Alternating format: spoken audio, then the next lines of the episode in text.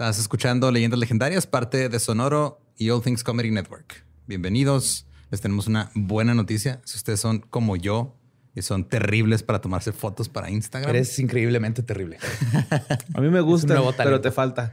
No, sí, sí, pues es- esas cosas que es tan feo y triste que, que es bonito. Que ya tiene su estilo, así precario, ¿no? Así garage. Sí, Fotos sí. garage. Como un choque donde Sí. nadie salió lastimado, pero estuvo espectacular. Si tan solo salsa búfalo pudiera ayudarme. Pues, ¿qué crees? Sí puede. Ah, A ver, eso me interesa. Lo que necesitan es, primero que nada, tú no vas a poder entrar porque tienes que tener entre 15 y 25 años. Ah, Quieren, quieren gente joven y representativa. Gente que valga la pena gastarte pixeles. pero nosotros también sufrimos por nuestras fotos. Eso está bien chido. ¿Cómo le puedo hacer para? Déjame te explico, mi buen amigo Borre. Puedes mandar un video de máximo 30 segundos a salsabufalosm.gmail.com y las fotos las va a tomar David Muñiz. Síganlo en arroba edavidm. Si ya vi su Instagram y la neta sí no se vería cool una foto mía en su feed de gente Lo voy a echar a, perfecta. ajá. Ajá. Sí, lo voy a echar a perder. Sí tiene unos padres, ¿eh? Sí. Así que nomás sí, va- manden su video de 30 segundos y con eso van a haber cinco ganadores solamente para los que viven en la Ciudad de México y que cumplan que entre 15 y 25 años. Añitos. Y listo, añitos. Así es. Y recuerden seguir a Salsa Búfalo también. Vuélvanse bufalovers. Como el borre que trae su gorro oficial. ¿Eh? Gracias, Salsa Bufalover. Búfalo. Mi animal espiritual. Y pues sí, creo que ya, ¿no? Nos pasamos al siguiente episodio, que es una historia que querías contar desde hace mucho tiempo. Oh, yes. Tiene de todo. Hasta un científico maravilloso. Les va a encantar. Los dejamos con el episodio 121 de Leyendas Legendarias.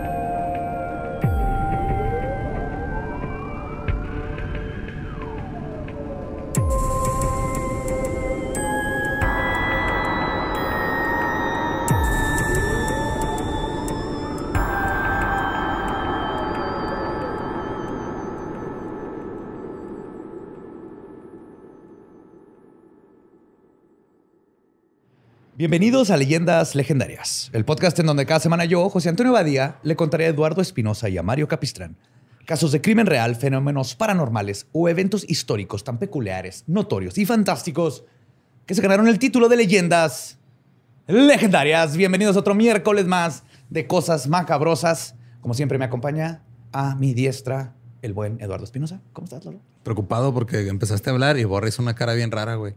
Y a mí Sí, me, hace me dolió el ¿qué te corazón, güey. Acá. A ver si no me muero ahorita. No tires un Ericsson. Erickson. Ericsson. Oh, qué pedo. ¿Estás Sí, bien? me duele el corazón. Está raro. ¿Pero no traes dormidos los brazos? No. Ay, ahorita acá. me muero, no, a la verga. No te vale, no te preocupes. ¿Qué pedo? Me volvió en Te culero. electrocuto con uno de los cables. güey. Arre. Yo te regreso a la vida, güey. Arre. Yes. Con otra alma pegada a la tuya. Nah, no te pases de pendejo, güey. Es el precio a pagar, güey. Es el precio a pagar. sí, sí pelada albergas dos almas por Porque tienes gran corazón, güey. Sí, sí, sí, corazón. Y con dos baños y todo, ¿eh? Mo. Si hay espacio. Lanza la verga los dos.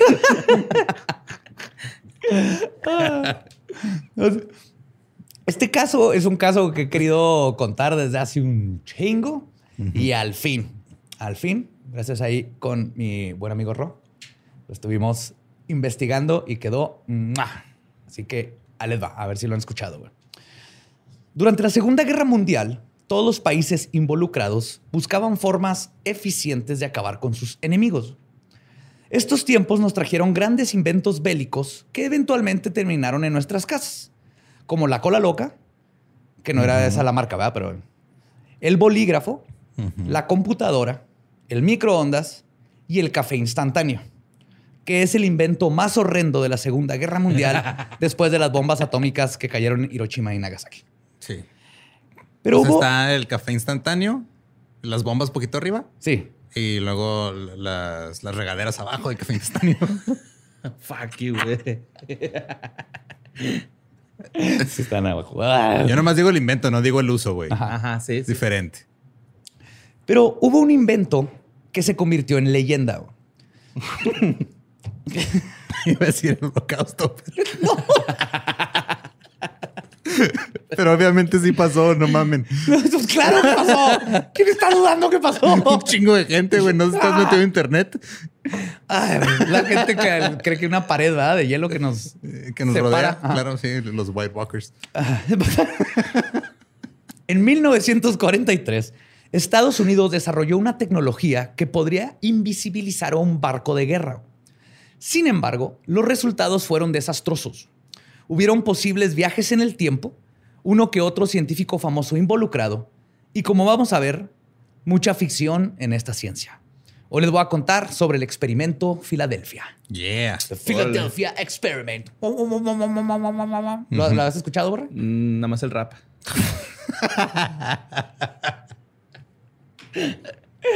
Este es de esos casos que leía de niño en los de inverosímil y todo eso, que era Sí, de... ¿no? Que era- creo que la, la- sí es este, ¿no? El que supuestamente un güey se quedó a la mitad, así en la... Yes, para allá vamos. Ay, güey. Sí, o sea, como que lo... Sí, o sea, viajó su mitad y. Ah, la Sí, otra se, no. se quedó como atorado así en la, la- o sea, en la- una mitad dentro del barco y otra mitad afuera, güey. Oh, para así tal.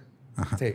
Ahorita vamos a llegar a ese punto. Wow. Está mm, joya, joya de caso. güey. Así que este es de estos casos que pónganse sus gorritos de aluminio, saquen sus pizarrones y empiecen a conspirar porque está bien chingón. Este, este es de las buenas y bonitas teorías de conspiración que existen.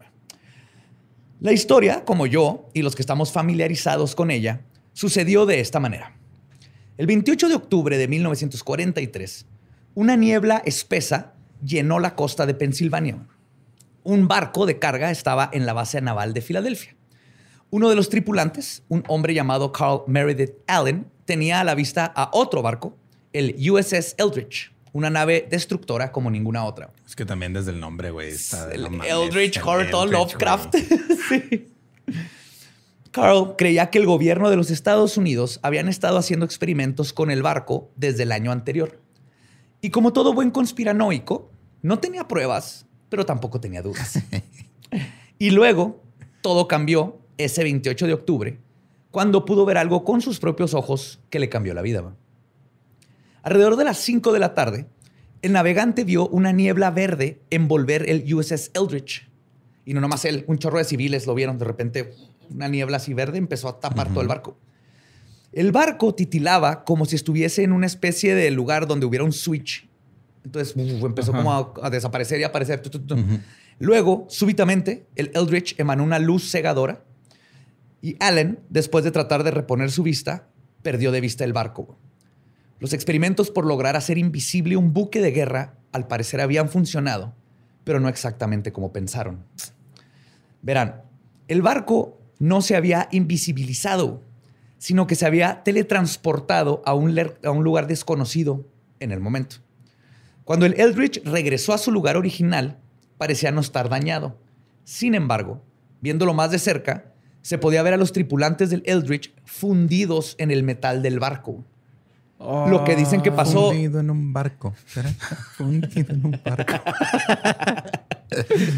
Lo que dicen que pasó es que se de- dematerializado el me- dematerializó Se el, desmaterializó. Ajá. el barco y los tripulantes y cuando se volvió a materializar, No respetó el. no, pues se movieron, gente, Ajá. se movió poquito el lugar. Entonces, cuando tú estás parado aquí, pero cuando se mueve, pues es un barco y yo me moví. Ahora la, la mesa cuando aparece, pues aparece materializada en medio de mi cuerpo. Ajá.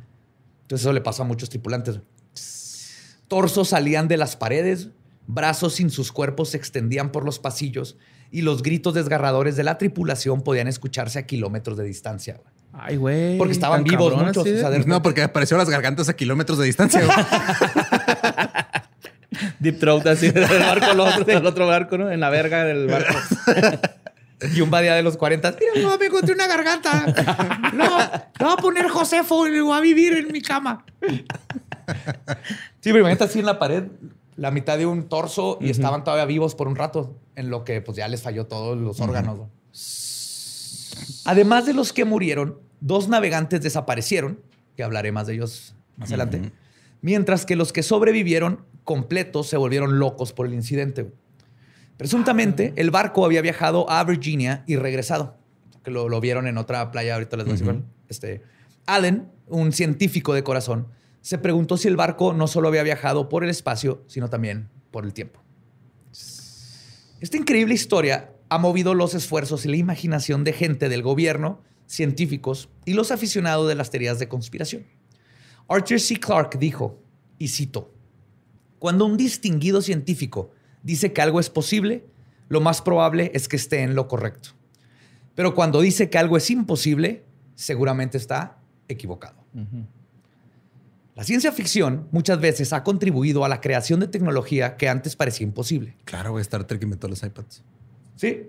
Julio Verne, por ejemplo, inventó el submarino como lo conocemos un siglo antes, porque no hay límites en, el artista. Y Tesla predijo los teléfonos inteligentes. Aunque hace poco leí este en, en, Reddit, obviamente, porque es lo que consumo en las mañanas, pero que hay una historia, o sea, como la primera historia publicada sobre viaje en el tiempo se publicó en los 1700, güey. Ajá. Entonces cuenta como ciencia ficción. Pero oh. como fue antes de la revolución industrial, no hay nada futurista. O sea, esta persona viaja a los 2000 y la civilización es prácticamente igual, güey. Nada más lo único que, o sea, pasó el tiempo, pero no hubo avances tecnológicos. Lo que la conocía. la ciencia ficción en la, o sea, gracias a la revolución industrial es que la ciencia ficción dice, ah, güey, podemos hacer un chingo de cosas. Y se empezaron a imaginar más, más y más cosas. Está bien interesante. está bien interesante. Pues, sin embargo, el experimento Filadelfia despierta una pregunta. ¿Realmente sucedió o solo se trata de una teoría de conspiración? Y es lo que vamos a tratar de resolver ahorita. El origen, spoiler, no lo vamos a lograr. Ok. Pero vamos a intentarlo. El origen de esta historia nace con Morris Ketchum Jessup, un científico. De Pueblo Paleta. Tengo que atrapar todas las conspiraciones. Lee Harvey Oswald, te escojo a ti. Para la Liga Yoto, ¿eh? Sí, Oh, no, un, hombre de negro salvaje acaba de aparecer frente a ti. ¿Qué es eso? Usa tu segundo tirador.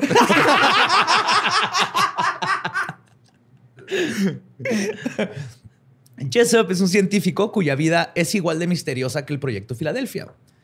Nació el 20 de marzo de 1900 y el día de su graduación de la preparatoria se enlistó en la milicia para ir a la Primera Guerra Mundial. Al, regresó, al regresar entró a Drake University y Jessup era un hombre de muchas áreas de interés, como la astronomía, las matemáticas y la astrofísica. Hay algunas fuentes que dicen que Jessup era un vendedor de autopartes y astrónomo en su tiempo libre. Pero William Moore y Charles Perlitz dicen que durante los años de la Gran Depresión, el Departamento de Agricultura lo mandó a Brasil con un grupo de investigadores para, y cito, estudiar el origen del caucho crudo en el Amazonas. Era un trabajo extraño para un astrónomo, pero era una tarea interesante. Al regresar a los Estados Unidos, fue contratado en el Carnegie Institute para ser fotógrafo arqueológico e irse de expedición a las ruinas mayas en Centroamérica y luego a las ruinas incas de Perú. Sus observaciones como investigador podrían ser los antecedentes de la historiografía al estilo alienígenas ancestrales de History Channel. Jessup se aficionó a las culturas precolombinas, pero no por la riqueza cultural, sino por una insólita cosa y posible explicación que podría tener la impresionante arquitectura de estas sociedades. Al ver el gran tamaño de las piedras ocupadas en estas construcciones, así como la exactitud y fineza con la que están acomodadas, o sea, hay paredes en, Perú donde no cabe una hoja. Sí, están. Y, están cortadas con una precisión. Que hay una historia que puede haber sido como un tipo de cemento antiguo. Ajá. Yo considero que este, no tienen distracciones, güey. No tenían distracciones y estaban ahí, la mayoría eran esclavos los que construían esas grandes cosas. Entonces. Yo, pues fíjate, yo creo que sí fuimos los seres humanos, Ajá. Pero que teníamos tecnología más chingona de la que creemos que teníamos. Eso es lo pues que yo creo. Ahí están los dos güeyes. No, no, nos damos crédito como seres. Nuestro cerebro es el mismo. O sea, los egipcios tenían el mismo cerebro y la misma capacidad que nosotros ahorita. Entonces, no es imposible pensar que tiene algún tipo de tecnología bien vergas que ahorita, si ahorita nos morimos todos, no van a encontrar nuestra tecnología. Van a ver torres gigantes que... De hecho, un anime lo explica. Doctor Stone. ¿Ah, sí? Simón, también lo está viendo. Está chido, creo que te gustaría. O sea, este, pasa algo y todo, todo se vuelve en piedra y nadie sabe qué pedo. Entonces empiezan a, como que a, uno ya deja de ser piedra y él se acuerda de las cosas, o sea, se acuerda de lo que ha pasado, lo que es la sociedad moderna y lo despierta, no me acuerdo cuántos años después. Y él te empieza a tratar de replicar todas las cosas tecnológicas. Ah, sí, es que no sabría. Por ejemplo, las torresotas estas que tienen los cables y ya no están los cables, están las torres. Una civilización que llegara después diría, mira, es un monolito a sus dioses. Ajá. Y dices, no, era una torre no para... mames, ajá, Entonces, les, les ponían de ofrenda unos tenis. Aquí pasaba un ritual. Ah, yo creo que hay muchas cosas que tal vez te- tienen alguna tecnología, pero no le damos el crédito porque creemos que somos lo más listo que ha existido. Mismo cerebro, güey. Mismo cerebro. Entonces, Pues ahí están estos dos güeyes, güey, que hacen albercas eh, subterráneas, nada más dos cabrones, güey. Simón. está bien verga Con las, ese mani- canal. con las manitas son, son las usan de pala, mamón, Sí. Y siempre andan fresh. Como castores. También a gusto, güey. Bueno, pero les decía que él se obsesionó con esto. O sea, dijo, ¿cómo chingados se construyó todo? Y es aquí cuando Jessup sacó una serie de suposiciones científicas llamadas aliens, ¿no? Básicamente. Según él, esa calidad de construcción no se podía lograr usando las manos de los trabajadores, ni las llamas como animales de carga. Jessup llegó a la conclusión de que las edificaciones incas fueron construidas en tiempos antidiluvianos, antes de la gran- del gran diluvio, mediante, y cito, dispositivos levitantes operados desde el cielo por naves espaciales de algún tipo. ¿Qué pedo con su brinco de lógica, güey? Pero No empezó mames. aquí, de aquí viene Ajá. todo esto que ahorita Oye, ya pero- es su propio show. En esa época sí había ciertos animales todavía que son, obviamente ya no existen en nuestra era, pero que eran de gran tamaño, ¿no? Y se Sí, de podía- hecho, podían las, llamas antes eran incendios, güey. Si sabes que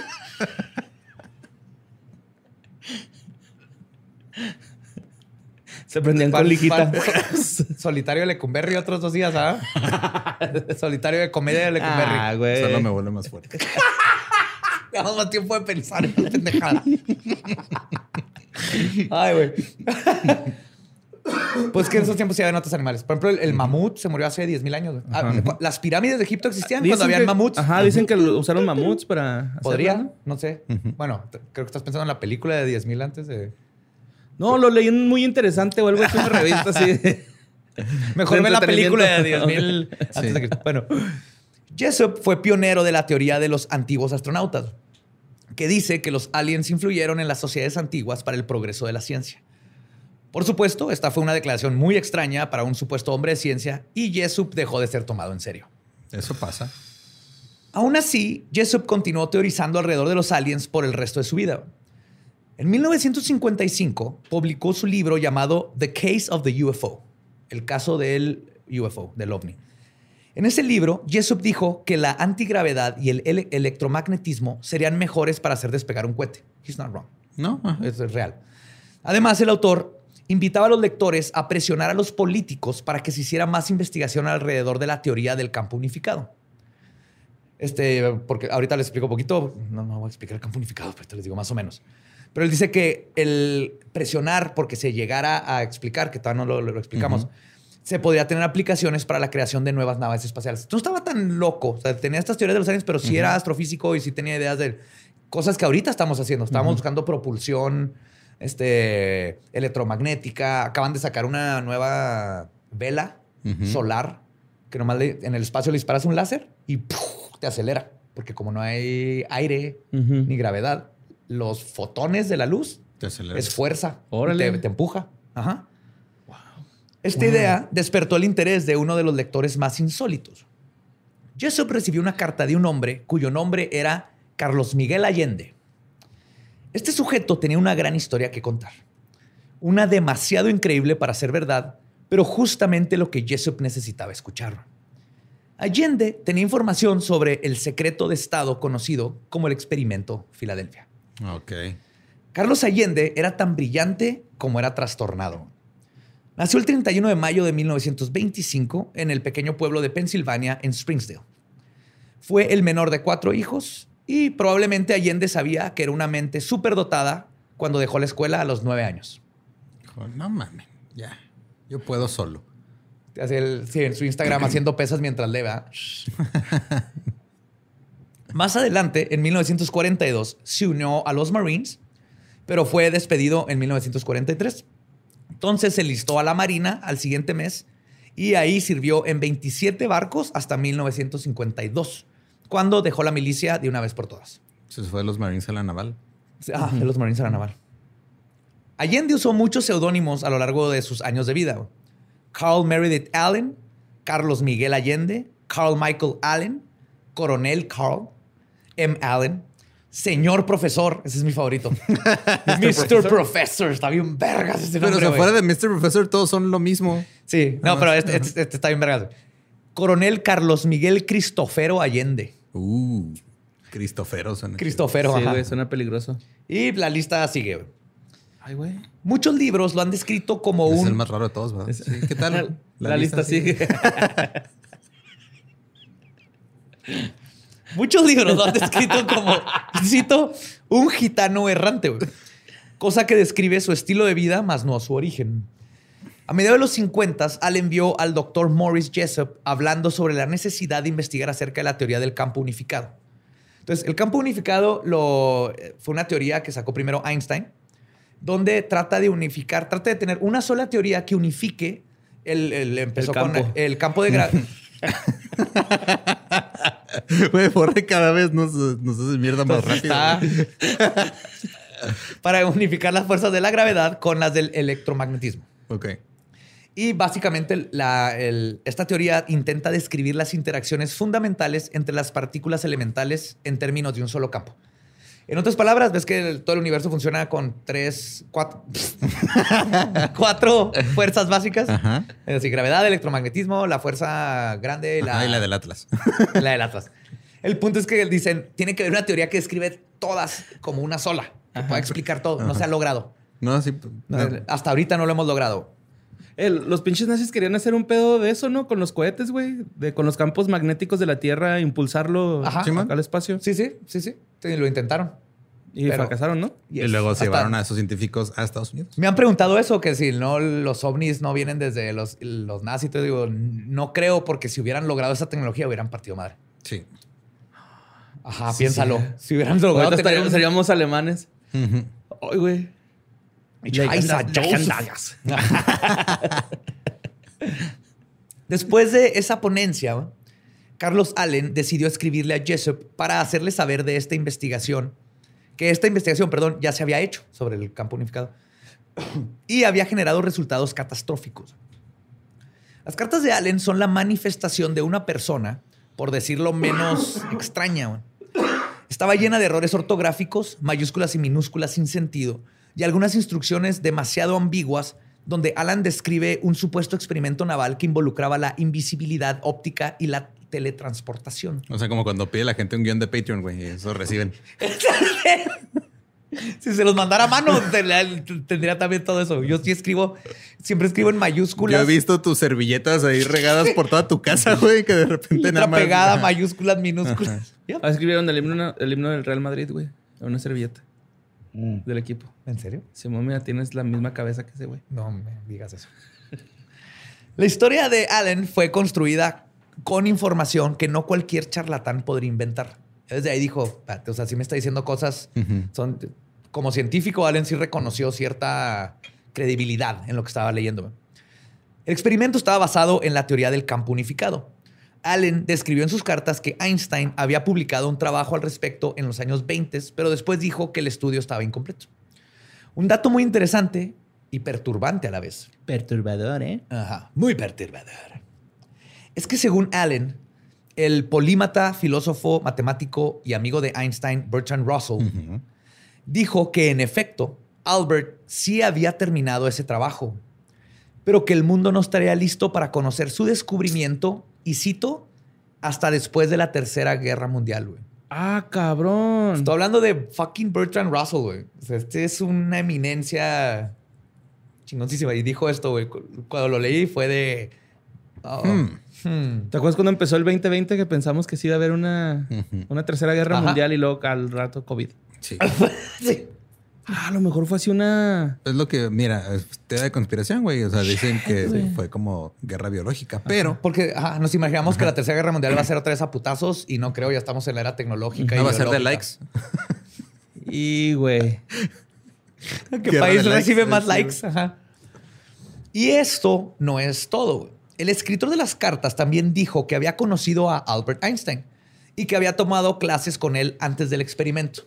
Y cito, Einstein y su equipo usaron a la Marina para hacer su investigación.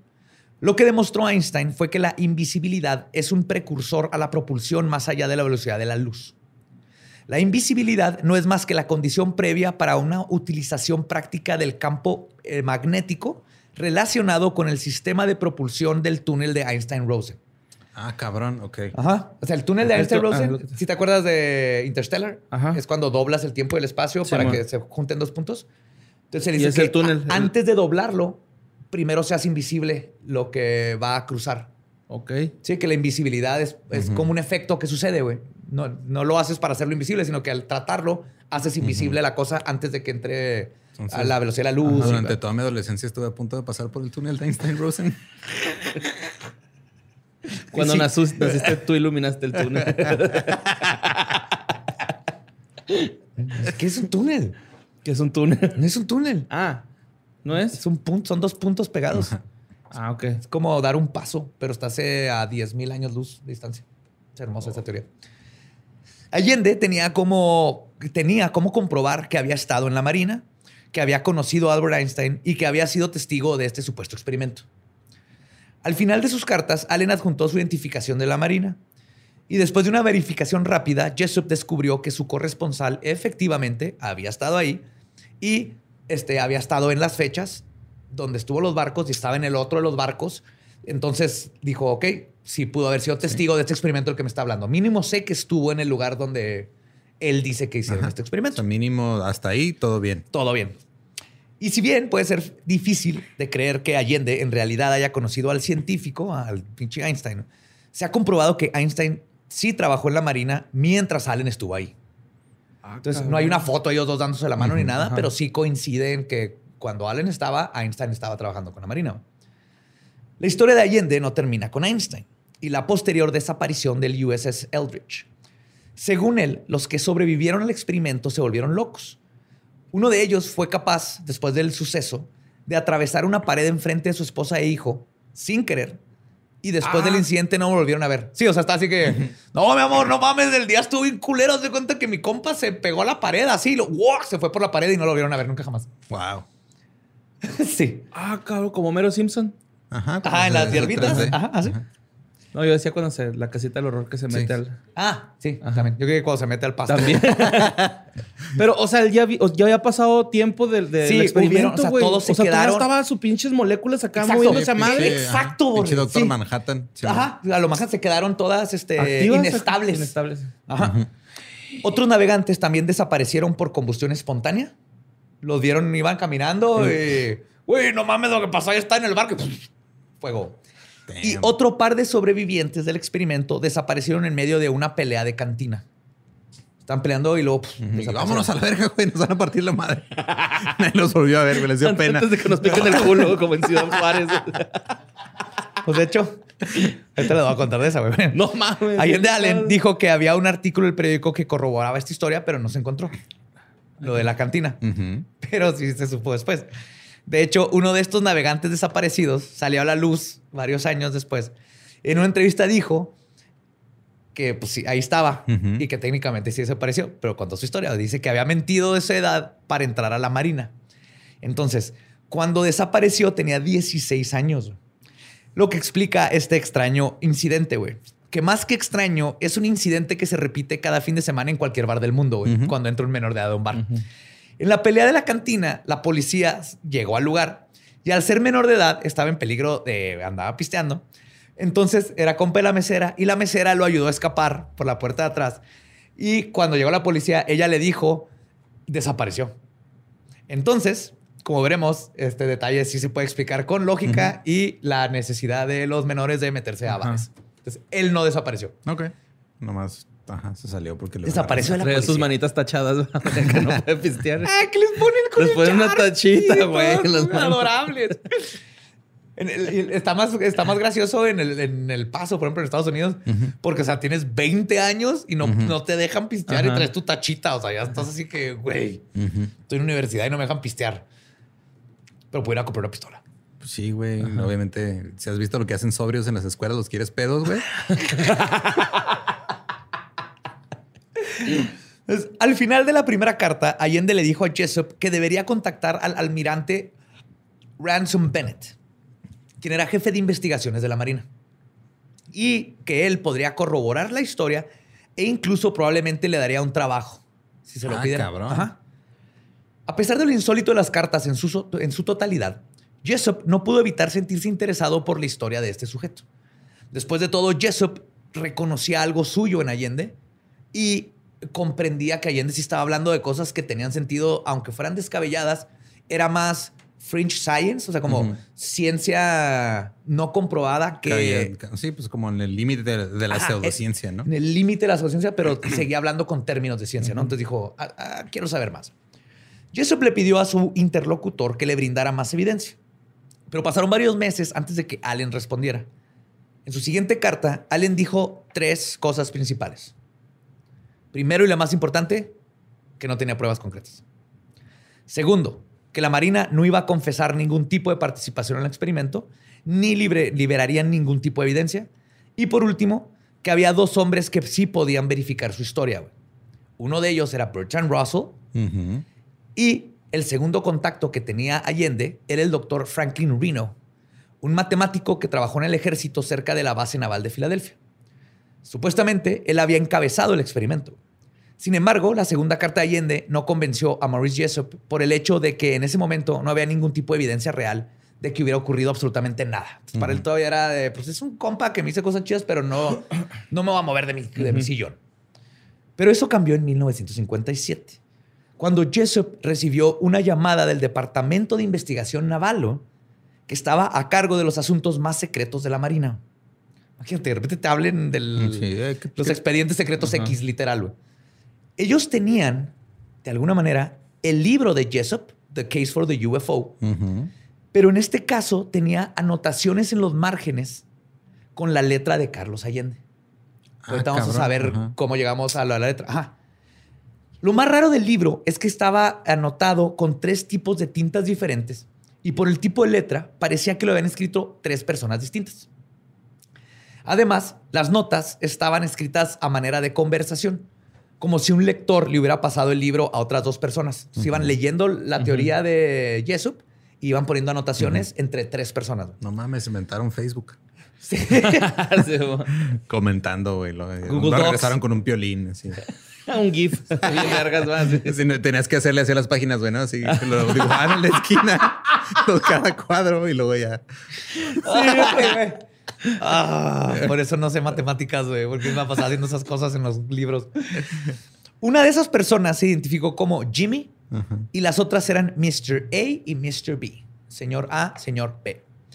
Los últimos dos decían ser gemelos y lo que era muy intrigante es que las anotaciones fueron hechas por personas que presentaban un gran conocimiento sobre la astrofísica y la vida extraterrestre. Ah. Algunas anotaciones de Mr. A y Mr. B implicaban que ellos podrían ser aliens. Ajá, Uno one, de ellos two. escribió, uno de ellos escribió, y cito, somos un pueblo desacreditado desde hace siglos. ¡Ja! Aún así, el hombre se pregunta de dónde venimos. En las anotaciones, los tres hablan sobre distintas razas extraterrestres, la teoría del campo unificado y sobre todo del experimento Filadelfia. Es por eso que el Departamento de Investigación Naval terminó contactando a Jessup en 1957. No, no sé cómo consiguieron el libro, pero dijeron, what the fuck, esto está. ¿Qué pedo? Vamos a hablar con el que escribió el libro. Y farsa o no, el interés por el autor de estas notas era real. güey. La naval trató de rastrear el lugar de origen de este extraño paquete, pero solo llegaron a una granja abandonada en Texas. Cuando contactaron a Jessup, él estaba esperando encontrarle sentido al libro que le habían mandado. Y es cuando la naval le pidió que les ayudaran a descifrar este misterio. Y básicamente lo contrataron. Jessup accedió a que lo, lo que le pedían y en poco tiempo se juntó con el departamento para empezar a analizar las notas hechas sobre su propio libro. Después de una lectura rápida, el científico reconoció en chinga la caligrafía y los extravagantes errores ortográficos en el llamado Mr. A. Ajá. Eran muy similares a los de su viejo confidente, Carlos Allende. No pudo reconocer de quién eran las otras notas, pero con gusto le contó a los que lo este, contactaron cómo había sido su correspondencia con Allen un año antes. Y les dijo, y cito, creo que tengo dos cartas de uno de los comentadores. Con esta nueva información trataron de rastrear a Allende, pero estaba desaparecido y así se mantuvo por varios años. El departamento mandó el libro, esto se pone bien raro, mandó el libro a una, acompañada, a una compañía llamada Barrow Manufacturing. Varro tenía un trato con la Marina para fabricar equipo electrónico. Pero un investigador paranormal, Brad Steger, dijo que Varro había sido contratado para hacer, y cito, trabajo gubernamental secreto. Como en The Finders, que tenían oficinas que hacían copias, pero era donde entrenaban a los de la CIA, ¿no? Era este tipo de, de negocios según Brad Steiger. Y este, pues ustedes saben lo que eso significa cuando están haciendo este tipo de negocios. Lo que sí es que es muy extraño y es, es un hecho, es que Varro hizo una edición de The Case of the UFO con las anotaciones escritas al margen por Allende y sus, este, imprimieron varios volúmenes. Entonces, la naval lo mandó a Varo, que eran de electrónicos, a que reimprimieran el libro. En una ocasión le dijeron a Jessup, y cito, debe ser de tu interés que tu libro, además de las notas, va a ser reproducido en una edición limitada para circular entre algunos de nuestros hombres más importantes. ¿Y mis regalías, pendejo? no, no, no, toda la naval va a saber quién eres, compa. Esa exposición no tiene precio, güey. Capaz ya era otro libro, ¿no? o, con cosas falsas, güey. Mm. No, era, igualito, güey. Pero sí era acá. Idéntico, era el, que. Ese, si yo fuera de esos güeyes, nada más para callar a un vato, así le daría así de que toma. Es el libro del Case in the UFO, pero en realidad es el uno de Plutón, ¿no? Algo así. No, pero pues el mismo autor le dieron su. Es más, ahí te voy a decir. Jessup salió de esa reunión muy confundido. Varo imprimió 12 copias del libro que se saben y la oficina naval le entregó tres a Jessup. él vio su propio libro, era el mismo libro. Se dice que para este entonces Jessup temía por su vida, porque sin querer se estaba involucrando en un asunto gubernamental sumamente secreto y que no sabía qué chingados estaba pasando porque todo estaba bien pinche raro. Si sabes que como en 10, 15 años vas a desaparecer y vas a... y, nos, vamos a preguntar dónde vergas que vas a estar ahí en un pinche cuarto ahí con un alien y con Jaime Maussan reanimado porque va a estar muerto. Haciendo perfumes, güey. En un frasco. Hola, Badía. Sí, Abraham Lincoln va a estar dándote instrucciones, güey. Oh my God. Perras. Güey, acabo de dibujar eso en mi cabeza. Ojalá alguien de los Güey, eso es de mis miedos bien fuertes en la vida reales. Que llegue un día así un tipo en gabardina y me diga, ¿quieres saber si llegamos a la luna? ¿Quieres conocer un alien? ¿Quieres que te diga todos estos secretos? Si dices que sí, no puedo volver a ver a nadie. Güey, lo conociste, güey. ¿Qué dices, güey? Sí, pero ¿qué dices? Ya no puedo el conde, güey. Es el conde Fabregat, güey. O sea. No, creo que lo que estamos, eh, lo que queda claro es que Abadía, este, una, una camioneta así, toda así grande, blanca, con las ventanas tapadas, que llega dulces gratis, no le llama la atención, güey. Pero si dice, aquí te explico qué pasó con el aterrizaje en la luna. Si dice FBI, ya me secuestraron. suben chinga, güey. No, dirá así, no somos el FBI, Flores. Flores bien eh, iluminadas. Las flores que todo lo ven. Pues en el invierno del 58, 58 Jessup visitó a un amigo investigador paranormal llamado Ivan T. Sanderson. Y por paranormal me refiero a toda la gama de conspiraciones y paranormal y todo. Pero antes de la junta, le, le, pidió que invitara a otros cuatro investigadores, cuyas identidades se han mantenido anónimas hasta ahorita. Jessup presuntamente les compartió. Trejo uno, ¿no? Huevo. sí, güey. claro, Trejo tiene, tiene uno de, los UFOs. tiene una de las copias. Presuntamente les compartió las ediciones de Barrow de su libro para que ellos guardaran la información por si le llegaba a pasar algo. Como es común en todos los que se involucran en este tipo de casos de conspiraciones extraterrestres, abducciones y demás, la vida de Jessup se empezó a desmoronar para marzo de 1959.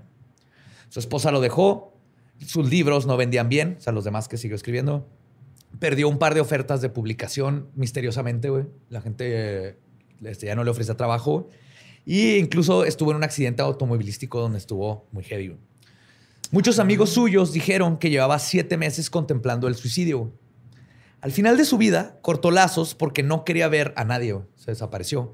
Y se dice que un día canceló una cita con su doctor porque, cito, estaba a punto de descubrir algo grande.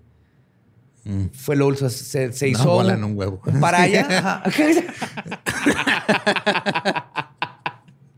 Los huevos están al revés, güey. si los volteas, se te abre el tercer ojo, güey. No más que toda la vida están colgando para abajo. No traten de voltear sus huevos. No. No. No. No, borre, no. Déjalos como están. Sí, pero esto estuvo extraño porque estaba como una aislado. testicular y no, Sí. ya valió verga. Y de repente el- tenía una cita para el doctor de las pocas cosas que hacía para salir y lo canceló porque dijo, no, no puedo ir. eh, I'm about to see something big. O sea, estoy, ya voy a descubrir algo bien cabrón. Y de hecho, el 19 de abril del 59, Jessup contactó a su amigo Man- este, Manson Valentine para decirle que había descubierto... Ese un- no es nombre de tebolera, güey. Manson Valentine. Y Suena bien cabrón. Suicide Girl. Sí, Güey, suena, bien sí, totalmente. güey. Lo contactó para decirle que había descubierto un secreto de Estado. El experimento Filadelfia, Oh, que lo había resuelto. Ya estaba convencido de que sí sucedió. güey. Sin embargo, o sea, esto fue el 19 de abril. Ujú, El día siguiente, el 420. Ajá. ujú. 420. 420, tenemos 15 años. 420, 420, 420. 420. 420. En el 420, Jessup fue encontrado muerto en su carro. No.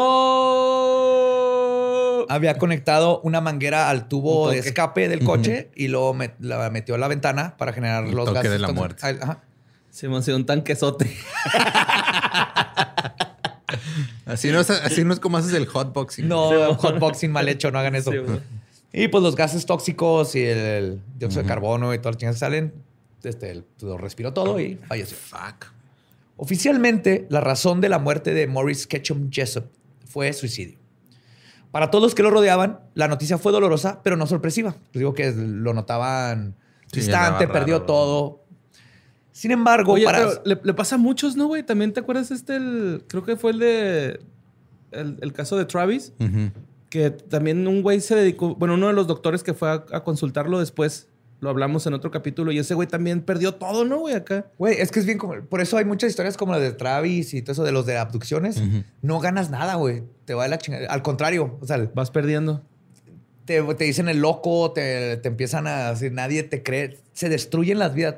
Todos los que hemos hablado, Betty, Travis, sus vidas se destruyen cuando salen a habl- a hablar de... Por eso esos casos se me hacen muy interesantes porque no, ganaron absolutamente nada, todo lo contrario. Ajá. Travis sí anda dando ahí tours de repente, pero es así como cuando vas a un con y está así el vato que era la voz del extra de la caricatura de los setentas que no sirve nada. Te, te- te conviertes literalmente así en el rarito de, de todo. Hasta tus amigos dicen, what the fuck. Y este, digo, los amigos dijeron, no, o sea, no estuvo, no estuvo raro porque pues, andaba raro y así, pero sus amigos más cercanos dicen que no se les hizo, este, que no tenía sentido. Decían que si, eh, para empezar, que Jessup no se mataría y si lo hubiera hecho, hubiera dejado una nota, hubiera dejado algo, era un científico, era una persona que no se hubiera ido así nomás.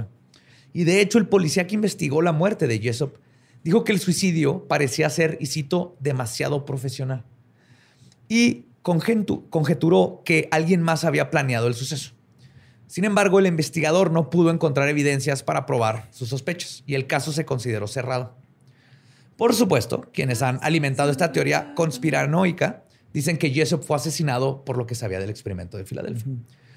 Un oficial retirado de la inteligencia este, militar llamado Mr. X. Ok. El No señor X. Así le ponen en los documentos.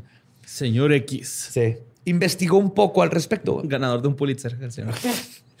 Llamó al hospital donde fue trasladado este, Jessup para averiguar qué se había descubierto en la autopsia. Sin embargo, le dijeron que nunca se hizo una autopsia, güey. Lo cual es extraño. ¿Para qué? ¿Ya está muerto? Ajá. Suicidio. Bye. Ah, ya supimos qué fue. Después, el médico examinador Joseph Davis contactó al señor X para preguntarle algo críptico. Le dijo que si en algún momento había escuchado que se usaran drogas alucinógenas para esconder la investigación de los ovnis. What? Algo detectó Joseph Davis, o sea, el, forense, algo vio, no sé si detectó el SD o algo en el cuerpo que le habló, pero el señor X le dijo, no, pues yo no, yo no tengo idea de si lo han hecho o no. Pero está raro que este vato, como que cuando el señor X le preguntó, el forense dijo, a ver, déjame investigo más, si está raro, porque no hubo autopsia, y luego le regresó esa llamada para preguntarle. Entonces, está raro. Y el caso del experimento Filadelfia se enfrió durante dos décadas después de esto. Sin Jessup ni Allende a la vista, no había nadie externo que hablara sobre el mito. Pero eso cambió cuando el coronel Carlos Miguel Cristofero Allende volvió a salir a la luz. En 1979, Allen se entrevistó con los investigadores William Moore y Charles Berlitz. De alguna manera, las cartas de Allende habían caído en las manos de Moore. Esto fue gracias a que, como podremos recordar, una de ellas tenía el número de identificación del autor de cuando estuvo en la Marina y mandó la- como prueba de autenticidad. Mandó ahí su credencial. Su gafete. Ajá, del sí, maquilón. literal su INE. Moore pudo localizar a Carl Meredith Allen. Y si bien no podrían estar seguros de que había sido testigo del mítico experimento Filadelfia, sabían a ciencia cierta que Allen no mintió sobre su puesto en esa época. Después de la entrevista, Charles Berlitz publicó el libro The Philadelphia Experiment, Project Invisibility. ¿Sí? El experimento Filadelfia, el proyecto Invisibilidad, dándole validad al mito. Lo que causó mucha controversia porque el libro se llevó al público bajo el género de no ficción, Ok. Ajá. cuando no existían pruebas de que el experimento es Que Había real. sido todo Ajá. verídico. Sin embargo, de algo podemos estar seguros. Tanto los autores como Carl Allen estaban seguros de que lo narrado en el libro era realidad. La publicación del libro llevó a una pequeña productora inglesa a adquirir los derechos del libro para hacer un guion de ficción. Y aquí se pone bien interesante todo. Los problemas ocurrieron con toda esta producción tres días antes del estreno de la película, cuando la productora recibió una presunta amenaza del gobierno de los Estados Unidos. Que la madre. No querían que The Philadelphia Experiment se estrenara en su país. Sin embargo, los de la productora se hicieron güeyes o hicieron como que nunca recibieron una amenaza. Y la película generó 1.8 No abrieron mil- la notificación de WhatsApp. Sí. Para que no se le haya leído ahí. La película generó 1.8 millones de dólares, lo cual no estaba mal para una película de bajo presupuesto. Pero en eso llegó una segunda amenaza, todavía más cabrona. Supuestamente, la película fue baneada por dos años. Y si bien la mayor parte de la audiencia vio The Philadelphia Experiment, todo esto es más conjetura de que la banearon y que así, pero si bien algo bien chingón. Era una obra pues, de entretenimiento y todo, pero la película tuvo repercusiones en la vida real, ya que hizo que uno de los marinos del USS Eldridge, que estuvo durante el experimento, se animara a hablar del suceso. mames, güey. En 1990, Alfred Bielek Deja nomás encuentro mi garganta y te cuento todo. Deja nomás. Te voy a contar y lo. Combustión espontánea. Combustión, perdón. En 1990, Alfred Bielek salió a la luz a través del Internet, ya, Internet, lo cual atrajo a muchos medios. El veterano testificó que el inicio del experimento Filadelfia y pónganse sus pinches gorros de papel aluminio porque así viene lo nuevo y lo bueno y lo hardcore. Este experimento empezó en 1931. güey. Verga, güey. El objetivo principal era desaparecer objetos pequeños. O sea, más de 60 años, güey. 31, a- ahorita son 90 años. 90. Bueno, pero, o sea, en, en 1990 eran Ah, sí. 60, Sí, 61 sí. años. Fuck, güey. Eh, espérate, güey. El objetivo principal era desaparecer objetos pequeños. Y el líder del proyecto era nada más y nada menos que la mejor cosa que le ha pasado a este universo. Nikola fucking Tesla. What the fuck. Estaba usando como base la teoría del campo unificado de Einstein para el experimento, más sus ideas de Sí, cómo seguro funcionan ese las güey ya frecuencias y sabía. O sea, Tesla entendió el campo unificado una vez viendo una paloma, güey. sí, güey, sí, sí. Con su radio, ¿no? Yo creo. Tesla, güey. Pues que ese güey sí era de. O sea, otro planeta, frecuencias, sí. frecuencias, todo. Decía creía que había frecuencias, frecuencias. vida en otros planetas y creía, oye, pues yo en chinga puedo detectar vida en Marte si Pues quiero. con su radio, yo, Ajá. frecuencias que digo, no sé qué son, pero no las puedo explicar y vienen de otros lados. Sí, Tesla era una mente que no, no, no nos merecíamos. Ajá. Todo, ajá, y lo único que tuvo que hacer fue nunca coger en su vida. Ajá. Está chida no saber tantas cosas, güey. sí, imagínate, güey. No, qué feo, güey. Pues, cuando empezó la guerra en el 39, el objetivo creció enormemente. güey. Ya no era suficiente con desaparecer objetos pequeños. Querían hacer invisibles barcos de guerra gigantescos, tanques, lo que se pudiera. ¿no? Oye, te- te- tengo una duda, güey. ¿Por qué no? Es que eso lo hicieron en la- durante la guerra, ¿va? Los experimentos. Sí. ¿Por qué no experimentaron con, con el otro ejército, güey? O sea.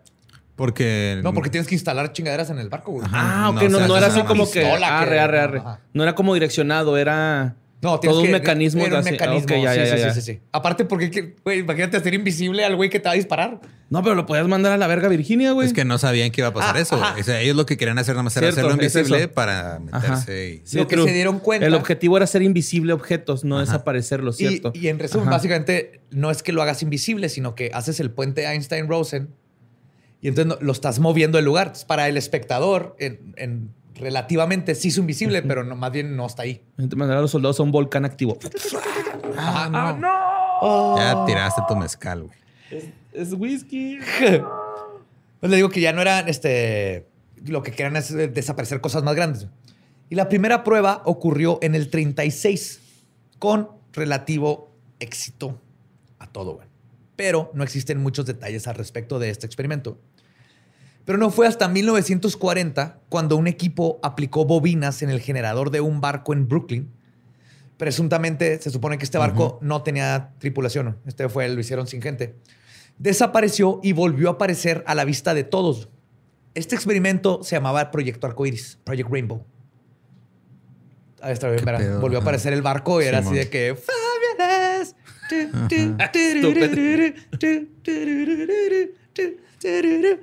Pues esto fue un éxito total, pero muchos estaban preocupados porque pensaban que no podían probar esto con seres humanos.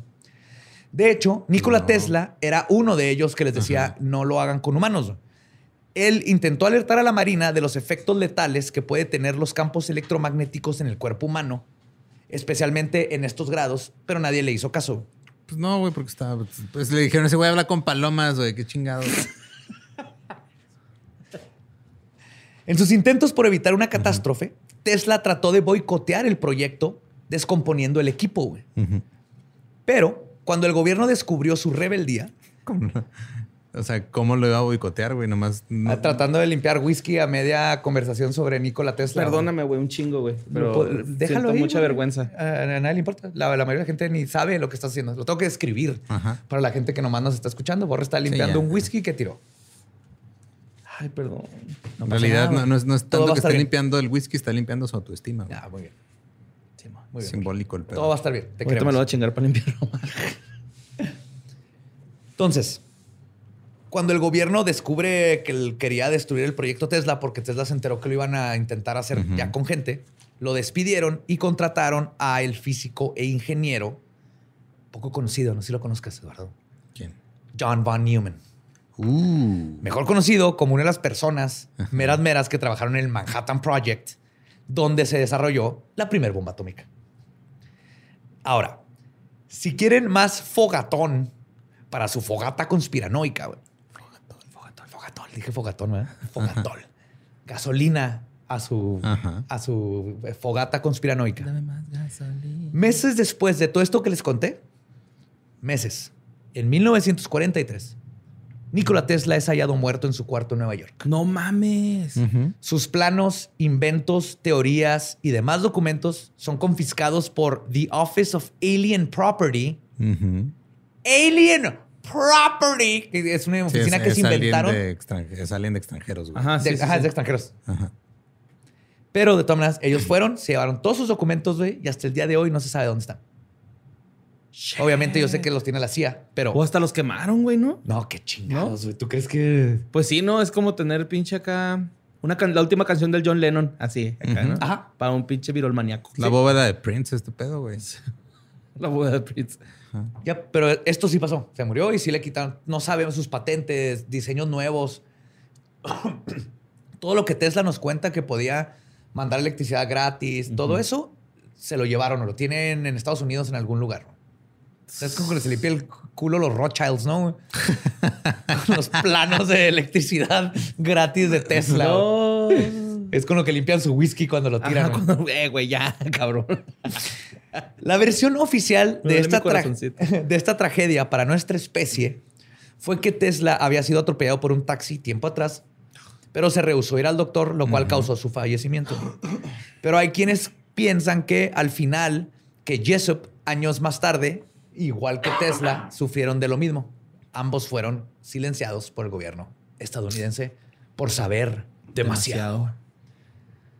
Por otro lado, Un von Epstein. Neumann... ¿Eh? Un Epstein. Pues algo. Pero culero, ¿no? Porque Epstein sí se lo merecía. Pero estos güeyes, pues no, güey, están haciéndolo bien ¿Qué chingón. pasó con Glinchen? Ghislaine, ahí anda todavía. güey. ¿Siga viva? Hasta Según esto. sabemos. El meme No de Morty. Estamos viendo, no se me olvida, güey. No se me olvida, Epstein no se colgó. Hashtag. Por otro lado, Van Neumann también tenía sus reservas acerca del experimento, pero pensaba que hacer invisible a los barcos norteamericanos podría salvar a muchas personas. Es que siempre es el pedo. O sea, la gran mayoría de los avances científicos, tecnológicos y todo, nada más van, eh, van de la mano siempre con objetivos bélicos, güey. Sí. De hecho, el- los inventos que más han cambiado la vida de la gente es porque trataron de ver o, o cómo matar a mucha gente o cómo salvar a su propia gente del ejército. La penicilina se inventó en la Segunda Guerra Mundial. Sí, porque tenían mucha herpes. la En el gente. sentido de producirla y, y las Sí, infecciones. era porque pinches los soldados se lo pasaban este, cayéndose, se les caía la cara de, de herpes en la, en la guerra, güey. Decían, no mamen. Fan fact, ¿sabías que la apendicitis también empezó en la Segunda Guerra Mundial? No. Ah, canijo. O sea, habían casos de apendicitis, pero era rarísimo. Pero ya como algo normal que ahorita fue en la Segunda Guerra Mundial. ¿Por qué? Penicilina.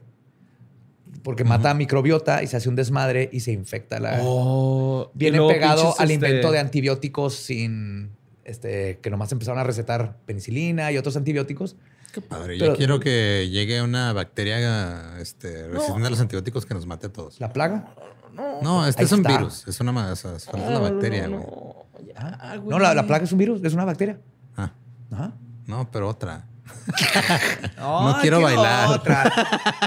Ya sabía, güey. Ya sabía, No, güey. ¿Cómo no lo vi, güey? Ese sí Ahí Berry, güey. No, no, ese sí mándalo a Lecumberri, güey. No, no. Ya sabía, güey, porque una vez lo hizo, güey. ¡Ah! ¡Qué coraje, güey! Estaba, güey. ¿Cómo no lo detuvimos? Tuvimos, ¿Cómo no lo detuvimos? Yo estuve a punto de decir la, la plaga, la canción, pero dije, no, no, no, no, nadie va a decir nada. Ya está. la- todas las mamás que nos escuchan fue de... "Yay". Esto es para ustedes, señoras. Besos. Oigan, la mercancía, señores. Ay, leyendas legendarias. Ah. Pero bueno, quizás el, el fin justifica los medios, pensó Von. Al menos el proyecto Arcoiris solicitó voluntarios para el experimento. Y los primeros en sumarse fueron Alfred Bielek y su hermano Duncan. Las primeras pruebas ocurrieron en junio del 43. Al principio el experimento fue exitoso. Durante 20 minutos, el barco se hizo invisible para los ojos de los testigos y los radares del puerto. Quienes estuvieron a bordo se enfermaron culero, güey. Pero no lo suficiente como para no hacer más pruebas. No se murieron. Fue así como que dolor de cabeza, diarrea. Los vacunaron. Los vacunaron. Aquí es cuando el testimonio de Bielek choca con los de Allende un poco. Porque Bielek dice que el 12 de octubre de 1943 a las 9 a.m., el USS Eldridge estaba estacionado en el astillero de Filadelfia cuando se activó el equipo de invisibilidad. En poco tiempo, la estación perdió contacto con el barco. Dos de los marinos, los que mencioné al principio de que habían desaparecido, que son este Alfred y Duncan, es cuando sienten que algo está saliendo mal, trataron de apagar el mecanismo, pero no respondía, güey. Entonces, en un intento por salvar sus, vida- sus vidas, corrieron y saltaron al marro. Pero el momento en que se dieron el clavado, el barco ya había desaparecido. güey. Pasaron cuatro horas antes de que el Eldridge regresara. Cuando volvió a aparecer, se perdió mucho del equipo del barco y los tripulantes es- estaban fundidos en sus En paredes. el metal. Los doctores tuvieron que amputar miembros para desprender a los tripulantes del vehículo de guerra. Sí, o sea, unos estaban así como en la pared, entonces te tenían que cortar el brazo para poderte zapar, Zafar. zafar. Y luego ya te, te curaban. Te curaban. Los que, los que sí quedaron con algún miembro. Sí, así la cabeza, ¿no? Acá, pues, no, pues ya, la Hay que güey. la cabeza Sí, ahorita. no, ya ni pedo, compa. Ya te tocaba, güey. Señora, aquí está el cuerpo de su esposa, de su esposo, o que lo guarde. Los demás estaban delirantes y al borde de la locura. Oye, pero ¿por qué Coins. salía la niebla esa verde, güey? Nadie sabe. Ahorita voy a llegar un poquito a eso. Ajá. Ahorita voy a hablar de eso. R.L. Stein también escribió ese. El testimonio de Bielek se diferencia al de Allende en dos aspectos, principalmente. En primer lugar, que él dijo que el experimento ocurrió el 12 de octubre en vez del 28. Pero, en segundo lugar, y más importante, cuando Bielek y su hermano saltaron del barco, Él dice que viajaron al año 3137 durante un What rato. the No fuck? mames. Dice que brincaron y que cayeron como en una isla, güey. Y estaban así como que, what the fuck, ¿dónde estamos? Y empezaron a ver cosas bien raras y luego ya se regresaron a, a su tiempo, güey. Pero fue así un segundo, segundos. Sí, fue un rato así de... Pero duró cuatro horas en tiempo real. el barco. El barco desapareció cuatro horas. Ellos estuvieron en el año 3100 y cacho, quién sabe cuánto tiempo. Entonces, sí, fue relativo para ellos. No mames, güey. Y al parecer solo ellos dos hicieron ese viaje en el tiempo. Brincaron del barco, güey, como que eso afectó de alguna manera. güey. Y Bilek tenía cosas que contar del futuro. güey. Cuando Bilek salió a la luz, ya eran los noventas y el ex marino estaba listo para dar su testimonio. Se presentó en varias convenciones sobre ovnis y cosas paranormales, conspiraciones, obviamente, para hablar del experimento Filadelfia. Y muchos se preguntaron por qué chingados había tardado tanto en contar todas estas cosas. güey. Y resulta que a Bielek le aplicaron un MK Ultra después del experimento para lavarle el cerebro, pero fue justo el ver la película lo que detonó recuerdos que tenía en lo más profundo de su memoria. Ay, güey. Y, o sea, él sí era marino y todo, güey. Las historias de Bielek llamaron la atención de los escépticos. Lo llamaron obviamente loco y un farsante, si están difíciles de creer. Sin embargo, desde una década antes, muchos ya habían hablado de este mítico experimento. Es que ahorita lo hablo y está en todos lados en internet, güey, pero en esos tiempos Sí. No era sonado. no era- entonces sale la película y él le llegan estos y él- eran más antes del internet y lo viral en los, en los 90 y especialmente todo lo de conspiraciones cosas así, se movía súper lento güey, esa información, güey. no había cosas virales, no existía la, la manera. Por ejemplo, el, el caso de Douglas Earl Rushford dijo que un amigo suyo se había vuelto homeless, se quedó sin, y por volverse homeless dejó todo, güey, se fue hacia la calle de la nada porque quedó loco por los experimentos ligados al suceso del Eldritch. Te dijo, cuando yo la historia de este güey, dijo, ah, yo tengo un amigo que valió verga, güey. Timothy Green Beckley, Beckley Que todos tenemos un amigo que ahora. Que vale ver. dijo, Que hasta para valer verga, vale verga, güey. dijo que un ex tripulante del Eldritch tenía documentos que verificaban la existencia del experimento. Beckley contactó al, al hombre anónimo y le dijo que había quedado hospitalizado seis meses después del experimento por sufrir un ataque nervioso. Entonces empezaron a salir otros testigos que tenían historias parecidas, que esto no comprueba que sucedió, pero más gente empezó a salir este, con nuevas historias. Y ahora bien, hay otro testigo que salió a la luz que tiene una historia interesante sobre lo que sucedió. De acuerdo a Edward Dudgeon, quien servía en la marina en el barco USS Enstrom, dice que este barco, estaban juntos el, el- y el Eldridge, y el Eldridge, en efecto, tenían tecnología secreta a bordo para hacerse invisibles, pero no como capa de Harry Potter. Este güey dice, bueno, este marino, ¿eh? Edward, que la tecnología lo que hacía es que permitía desmagnetizar a los barcos. Estaba todo lleno de calambre de cobre por todos lados, güey. Lo ponían. Desmagnetizaba los barcos para que los torpedos magnéticos de los submarinos, que yo no sé que existían, that was a fucking thing en la Segunda Guerra Mundial, eran magnéticos para que siguieran, no pudieran detectarlos, o sea, no tenían que seguir, y haciéndolos, en efecto, invisibles, Ajá, entre, comillas, comillas. a Ajá. ciertas armas. Y esto suena perfectamente plausible y más Lógico. lógico, pues nomás este güey. Al igual que la explicación de que el barco que fue visto en Norfolk, Ujú. es a donde apareció, se fue de Filadelfia, fue a Norfolk, eso. Fue a Filadelfia. Este, el experimento, sí. Entonces fue en Filadelfia, se fue a Norfolk, regresó a Filadelfia. Fue visto en Norfolk y dicen que esto fue porque hay canales que conectan la bahía de Norfolk con Filadelfia por dentro, o sea, dentro en la tierra, no tienen que ir por el mar, que dura unas horas el viaje. Lo que explicaría cómo se fue y gente del Eldritch lo vieron en los dos lugares el mismo día. Lo que es más difícil de explicar La es gente. justamente, uno, la niebla verde que cubrió el barco, güey. Porque fue vista por numerosos testigos, incluyendo civiles, güey. o sea, gente que estaba ahí en la ciudad lo vio. Se ha postulado que pudo haber sido una tormenta eléctrica o el fenómeno que se conoce como Saint Elmo's Fire, o en español es el fuego de San Telmo. De San Elmo. Telmo. ¿Telmo? Sí, no sé por qué en español es Telmo. What the fuck? Ok. Yep. que no es un fuego, sino un plasma electroluminiscente provocado por la ionización del aire dentro del fuerte campo eléctrico que originan las tormentas eléctricas. Pero los testigos no reportaron una tormenta eléctrica ese día y estaba más que nada alrededor del barco. Esas sí son de esas teorías que se me hacen muy Así que neta, es más fácil creer que había un experimento secreto en un barco. en ese momento una tormenta eléctrica bien cabrona que esto. Y aparte, todas esas conciencias. Entonces, no se puede explicar la. Ahorita que me preguntaste. La niebla. La niebla está raro, No, no es el intro de escalofríos. que sí. Gas de pantano, güey. Puro gas de pantano. Puro gas. ah. Gas. Pero entonces, a final de cuentas, ustedes tendrían que decir qué sucedió ese día, güey.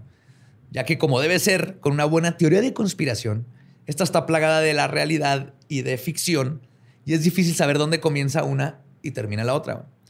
Obviamente el gobierno nunca aceptó la existencia del experimento Filadelfia y esta teoría pudo ser un invento completo de Allende, escribió otros libros y otras cosas, alrededor de lo que conocía de los barcos. Pero eso no explica cosas como el interés de la naval en sus teorías, los testigos, las coincidencias, todas estas cosas. Y pues eso es exactamente lo que hace una teoría de conspiración chingona, divertida de compartir y más que nada que siga vigente y se siga platicando 80 años después casi. Finalmente, el USS Eldridge fue transferido a Grecia en 1951 y luego fue vendido como chatarra hacia Yonke. ¿Qué? ¿Neta? En los 90 varilla, este, ahora es varilla teletransportadora, ¿no? Cobaltosa. Ah, construyeron un mall y esa madre a veces está, a veces no.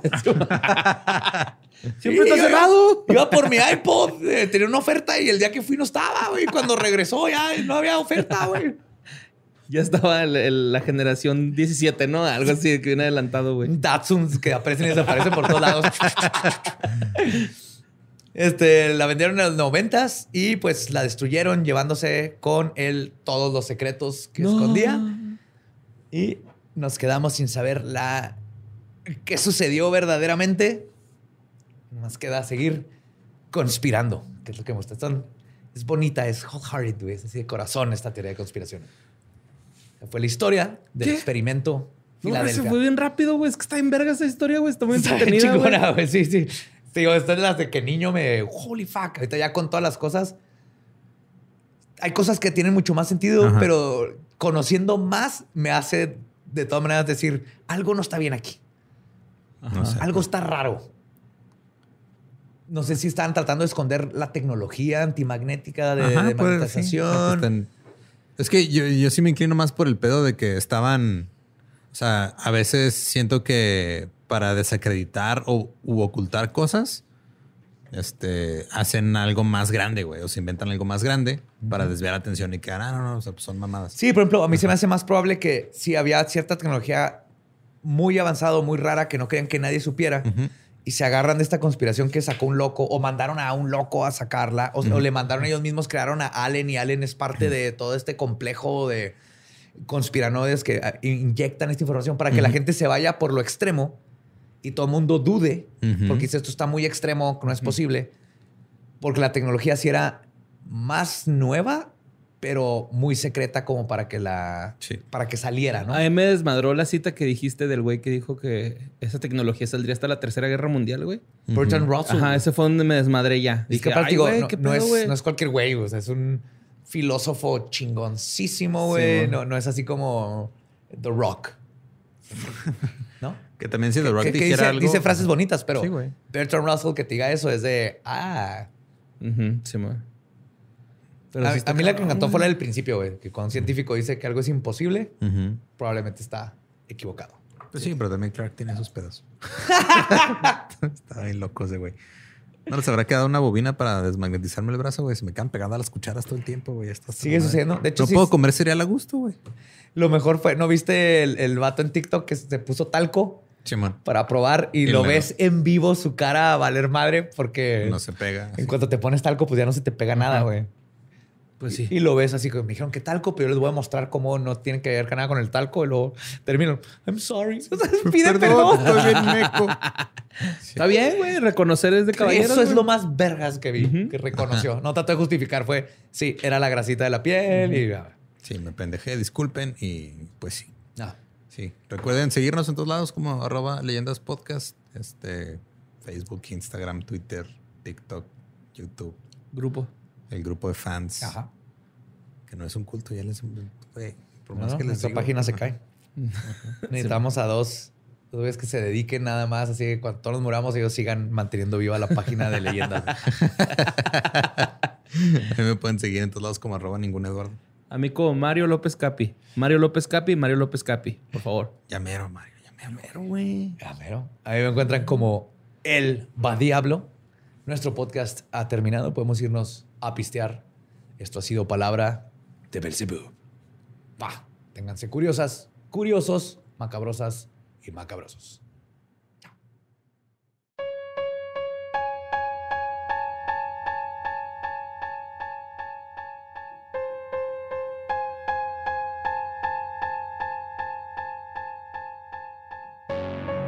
Eso fue el experimento Filadelfia.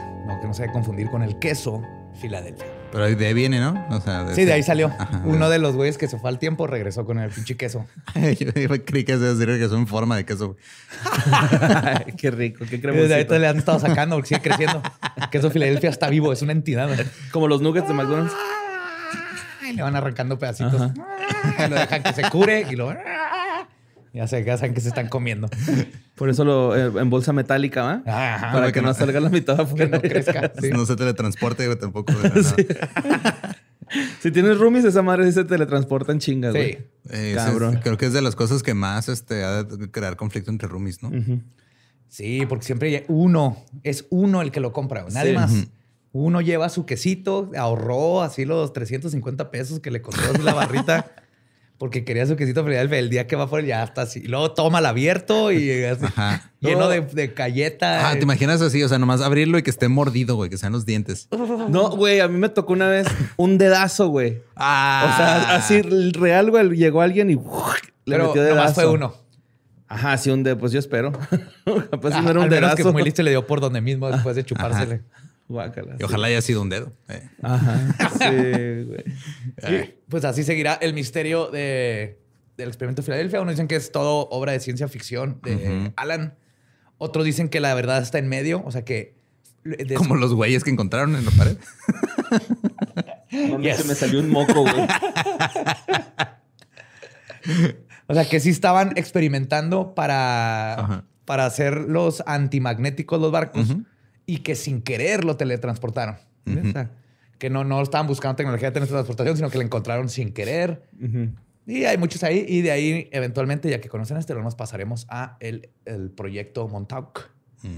que está conectado a todo esto y donde las cosas se ponen ya mega heavy. Porque ya es Filadelfia con MK Ultra en uno solo. Ah, Uh, cabrón. Ajá, y garrapatas. Nice. Ah, güey. Ya verán, eventualmente. A esos güeyes sí les tengo miedo, güey. Fobia, así. Todos deberíamos. Pues muchas gracias. Este, y recuerden, mañana hay historias del más acá. Revisen sus ingles antes de dormir porque las garrapatas son muy peligrosas. Arliquia. Sí, para los perritos, si encuentran una garrapata, háganle prueba Erliquia. La vacuna está súper barata. Vacúnenlo siempre. No con Erliquia, perdón. Denle la, la comidita esa para que no se les peguen las garrapatas. Sí. Se llama veneno. No. no, güey. No envenenen a sus perros. Consejos de vida con Borre. Próximamente por Sonoro. Hasta luego.